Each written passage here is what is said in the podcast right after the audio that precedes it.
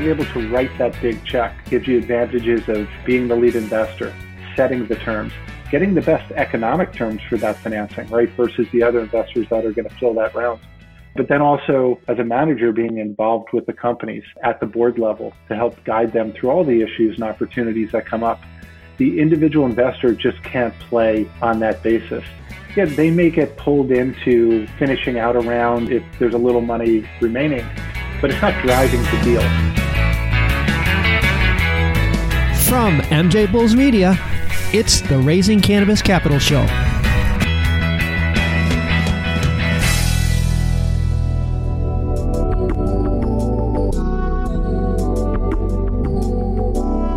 Today on Raising Cannabis Capital, we are continuing this year's Cannabis Investor Series with another former guest, John Trauben, a partner at Altitude Investment Management. John, welcome back to the show. Thanks, Dan. Nice to be back. Well, we had a great conversation last time you were here, and what's going to be really fun today is that a lot of the predictions that you did on that show are starting to come true. And of course, that was pre COVID. But nonetheless, you were really on target. You know, so I'm going to go into that and we're going to expand on that and we're going to skip a bunch of things that we already talked about. So if you want to learn more about John, you can go back to episode 164. John, a lot of cannabis investment firms only invest in plant touching companies, but you're not concerned with what vertical they're in. You look for best in class companies. Let's start here. How do you define a best in class company? Well, you know, I think it's the intersection of management and strategy and their ability to execute, right? Strategy is an easier one to underwrite. Their ability to execute is obviously tied into the management team itself and their history, the makeup of it, all those kind of things. And that's really hard to underwrite because unless you've lived with somebody for a long period of time, you, you don't really know them. So, in not knowing them that deeply, it's really hard to size that team up. And so you do as much work as possible to try to understand who they are, what they are, what their skill set is, and why you believe they're the best to execute that strategy. Well, it's certainly not easy for somebody that doesn't do this every single day. And when we last spoke, one of the predictions uh, that you were pretty confident in was that the startup cycle was coming to an end and we were moving into what you called the cleanup cycle. What did you mean by that? Well, I think if you look at any industry that that's up and coming, there's cycles to it.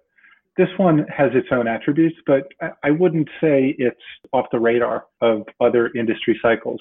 Five years ago, six years ago, whatever the time frame is, this thing exploded and it ran full steam ahead. With that, there was a lot of capital raised, a lot of companies that were started. But the natural cycle is that you're going to uncover which management teams and which strategies are going to make sense you know, you also throw in the variable of this industry, we know where it's going, but it's not a straight line. It's going to go through its own twists and turns. And all of that, as it develops, is a function of the management teams executing on that strategy, but the normal life cycle of strategies playing out to see if they actually are going to work in the way that the industry is evolved. And a core part of that is their ability to access capital and deploy capital effectively to create value. Mm-hmm. So again, I just hark back to there's a regular business cycle to every industry. And coming out of the beginning of an industry, we knew that there would be massive corrections. We knew that there would be companies and strategies that didn't make sense. We knew that there would be consolidation. So I feel like that's out of the realm of cannabis in more of regular venture investing and early stage investing. Yeah, I mean, I think probably COVID has accelerated that whole process, even because it's sort of, excuse the pun, it's sort of weeded out some of the startups that were just hanging on. Would you agree? Yeah, you know, you could use the analogy where the high tide lifts all boats, right? Mm-hmm. So that's what we experienced over the last couple of years. But when the tide pulls out, that's when the winners and losers are going to emerge. When that tide pulls out, it uncovers the problems. Now, the reality is we already started that tide pulling out in the fall and winter of 2019. So we were already on that trajectory. And then COVID, you know, just accelerated all the trends that were already in play.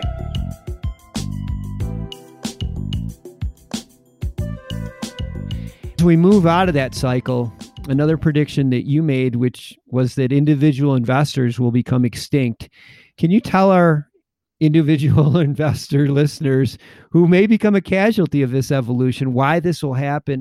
Uh, you know, it's the stage of the industry, right? So when you have an industry that's just starting, you have a lot of small companies trying to raise a couple million dollars.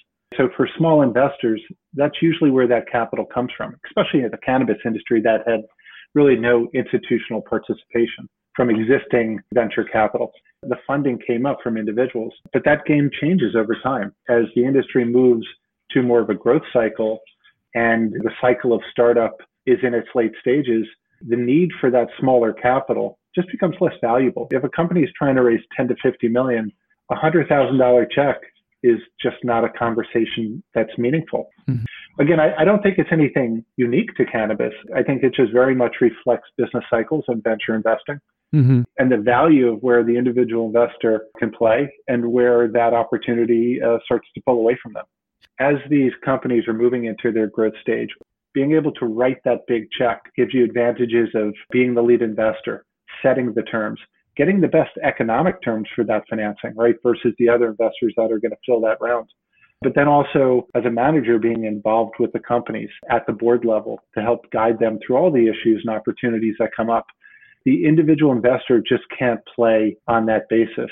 Yeah, they may get pulled into finishing out a round if there's a little money remaining, but it's not driving the deal. And it's our view, it's the time to drive the deal it's the time to be able to waive the power of that check to fix the economic terms, to fix the prior valuation. It comes from being able to write that check.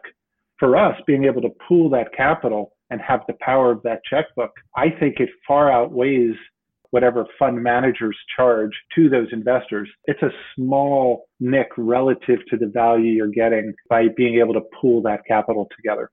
The other thing I'll add is it's also about the expertise that the manager has developed in their journey in cannabis. We've been doing this since 2016. We've invested in 22 companies and we live it 24 7. So, what we find is the most valuable commodity in this industry to be a good investor is the knowledge transfer and information flow.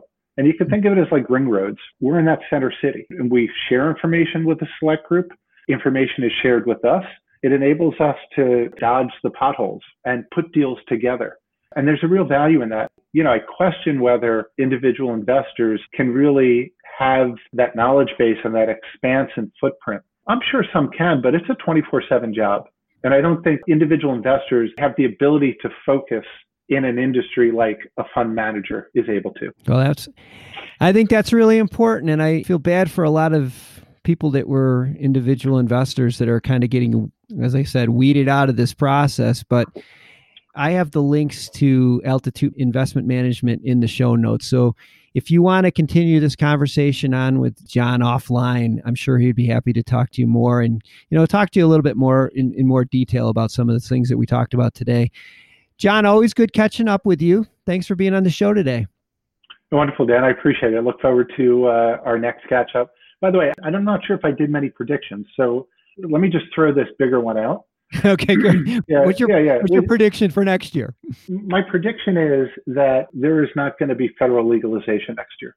I think there's a lot of optimism around a Democrat administration coming in. I think even with the Democrats, they're going to go slow. I look to the states. What's the progress at the state level, both medical and recreational, that is bubbling up that will then create the impetus at the federal level? the federal level is not going to lead this issue. This is a state by state led issue. And so for years, I've been hearing, oh, it's going to get legalized federally next year or next year, next year.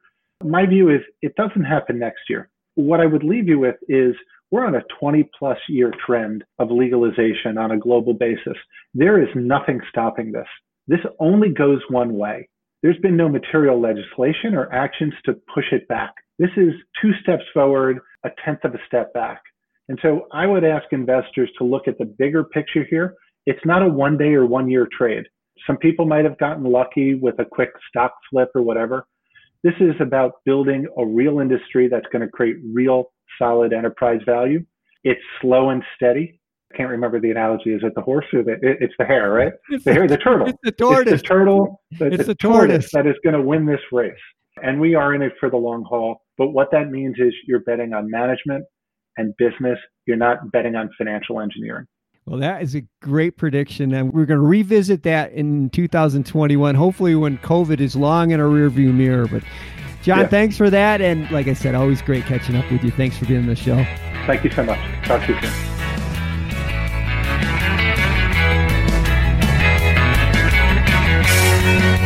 Thanks for listening to today's show.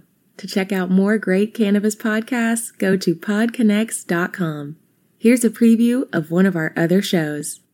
How do cannabis CEOs balance growth and optimization strategies? What is THCO, Delta 10, and CBNA, and why should you care about these minor cannabinoids?